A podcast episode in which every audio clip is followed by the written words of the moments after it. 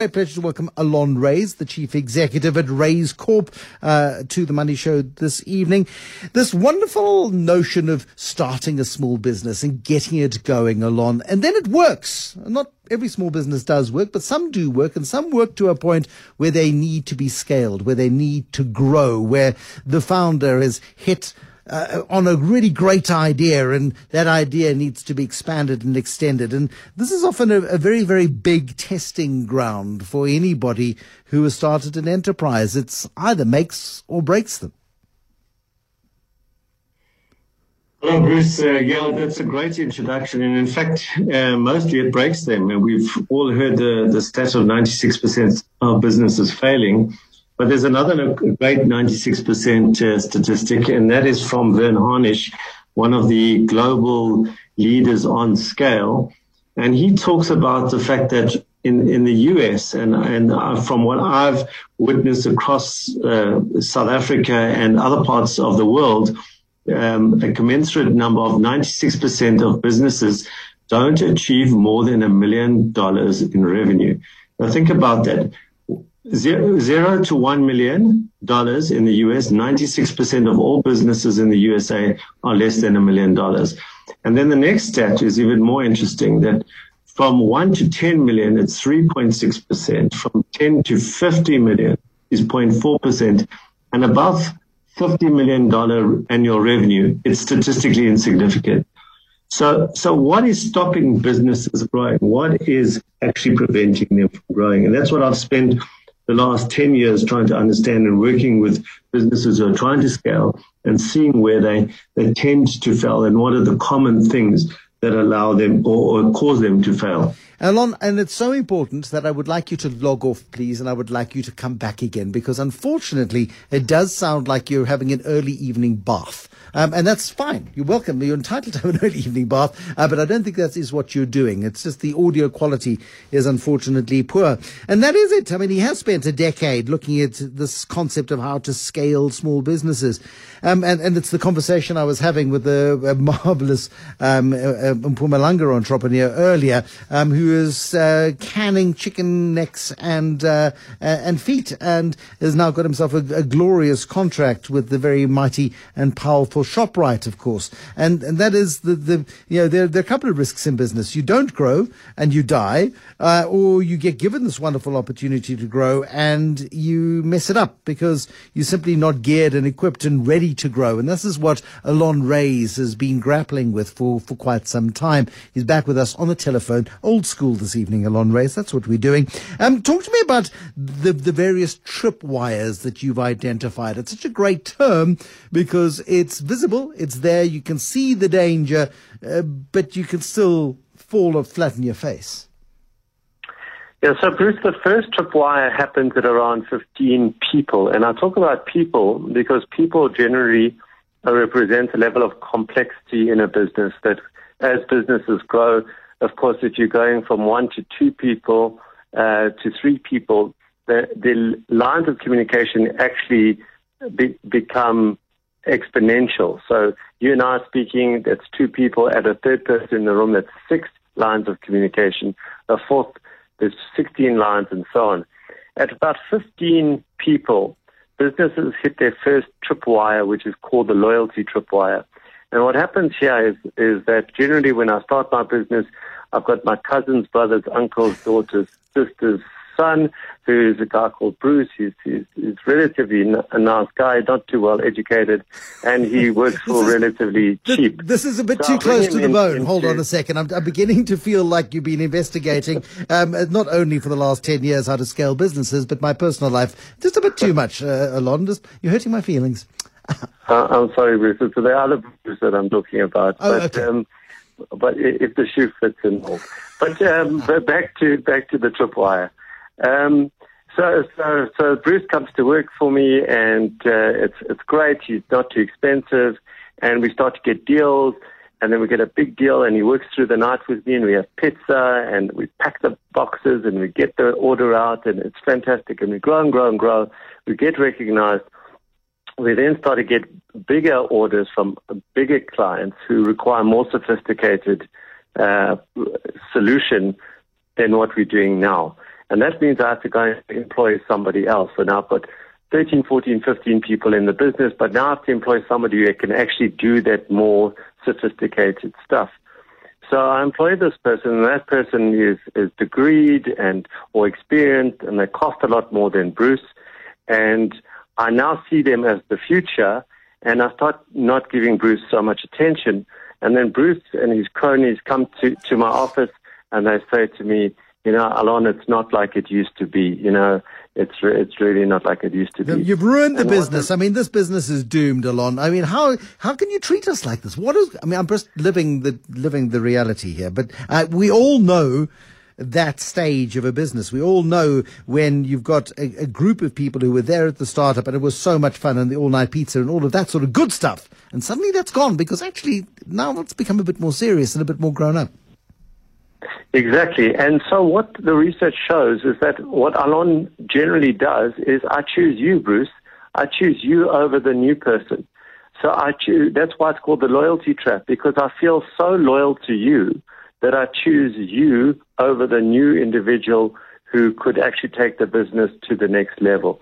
And so that individual either doesn't get the attention that is required and then they leave and then I stay small and I hit this ceiling of that like one million dollars. So that that's really the first um, tripwire, the loyalty tripwire. It's such an important one because I think so many businesses get caught at exactly that point because it is a case of you know and.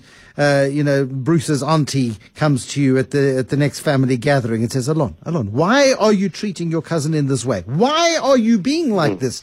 You know, do not understand the bonds of this family? We grew up together, and and the guilt actually ends up constraining the business and actually constraining the opportunity for everybody else in the business and limiting its capacity to create opportunity and jobs in perpetuity for many, many others. Absolutely. And that, and if you manage to overcome that and get through the, the, the auntie at the, at the function and um, manage to appease Bruce and, and explain to him that this is all good for him and you manage to go to around 45 people, you hit your next tripwire. And your next tripwire around 45 is the rules tripwire. And what happens here is that at around 45 people, and once again, it's not ex- an exact science, 43, 44, 46, 47, around there, due to the complexity now, not everyone understands how the rules work in the business, which was verbally transmitted before. So Bruce knew to come to work at eight and leave at five, and he knew not to sexually harass people. And there were there, there were things that I didn't have to say to you.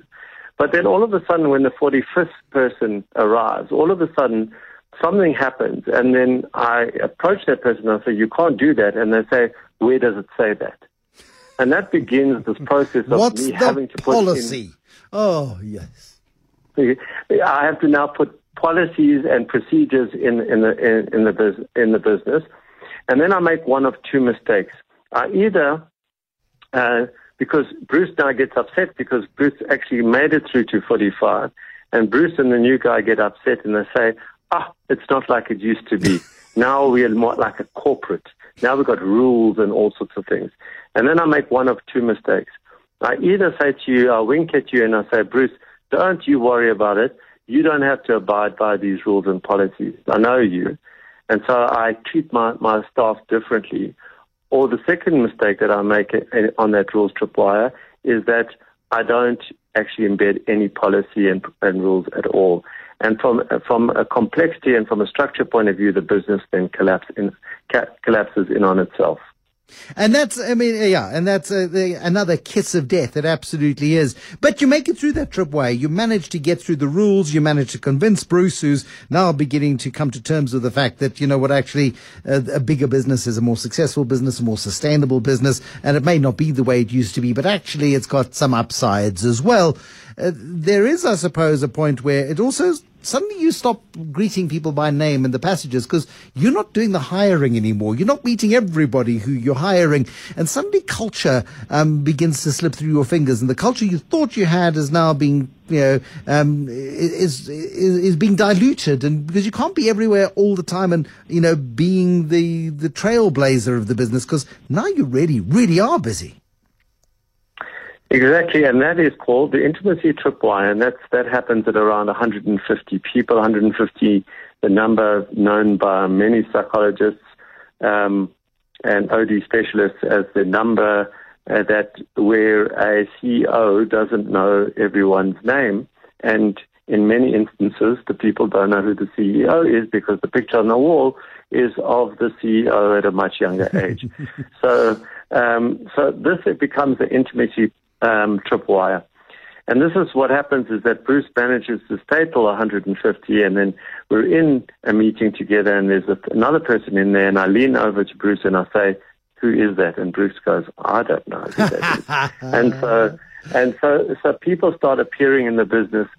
And, and the problem is from a CEO, from a founder's perspective, this, these new individuals don't know me. They don't know my, my heart. They don't know my vision. They don't know my values. They don't know uh, where I want to take the business. And so from, from the way to remedy that, of course, is through over communication and over articulation of, of your vision and, and being very, very deliberate in communicating your vision at multiple points, your values at multiple points, because now the, the business transcends from the founder to uh, transmitting the values to the actual business transmitting the values. And, and many businesses, when they hit that point, the founder holds on and tries to fight this and tries to, to, to, to do all this, and they can't, and the business cannot therefore scale. So those are the three. There's many other issues that prevent scale, and maybe we can talk about that at another time. But these three are the ones eh, when when a small business is scaling that I see that they trip over these tripwires time and uh, time again. And and so then the, the, the consultant would come in and say, well, the obvious way to, to prevent all this happening is start as you mean to continue. So set your systems and processes in from day one. Act like a big business, even though you're a small business.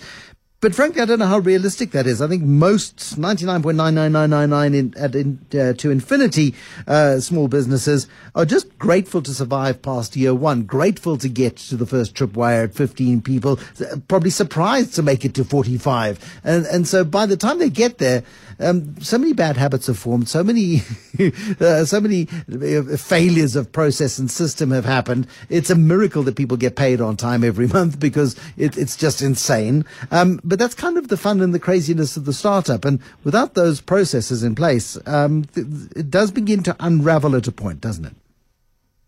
It does, Bruce, but there is the, the, case that you were also putting forward there, which is the over engineering of, of process. And, and you need to be, uh, let's call it age appropriate in terms of the amount of process that you put into a business. I've seen businesses over you know, formalize their, their businesses too early, and that constrains them as well. So there is a, a sweet spot that you need to f- follow in terms of the curve. But when you talk about uh, businesses with pr- process, this is an interesting stat that only only 30% of businesses uh, create some form of strategy, some form on the back of a cigarette box, if you can afford the cigarettes now, if you if you do that thing. But um, a back of a cigarette box or a formal business case uh, or strategy. And this is the, the, the scary, scary number. Less than 2.5% of small businesses actually execute on a strategy less than 2.5% of small businesses execute on a strategy. I mean, that, that's what I'm obsessed with. Yeah, absolutely, because if you can be part of that 2.5%, that's your survivability. That's your, that's your standout. That's where you have a huge advantage over everybody else who's hacking their way through the rough. Um, you're, you're playing the game theoretically on the fairway. Exactly, and and not only the, the, the, the you, that you have to be the two and a half that execute, you have to keep executing every year because the business gets more and more complex and more and more hard to execute.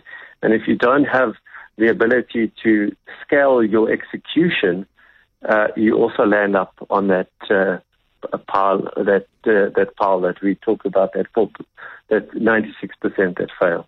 Alon Reyes, great to have you on. Thank you very much indeed for coming through.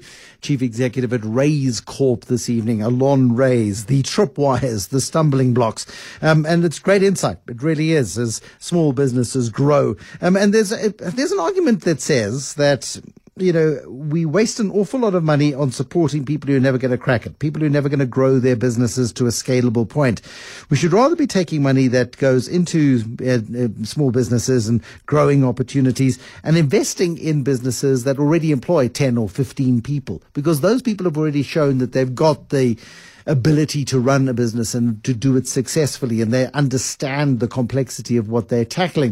If you keep throwing money at sort of one person startups, you may occasionally find yourself an absolute gem. But on the basis of these sorts of stats that Alon has shared with us this evening, that 96% of companies are never going to get to that first tripwire in the first place, we really need to think about how we approach, how we approach the world of uh, supporting smaller micro enterprises and helping them get to the point where they can become the corporations of the future.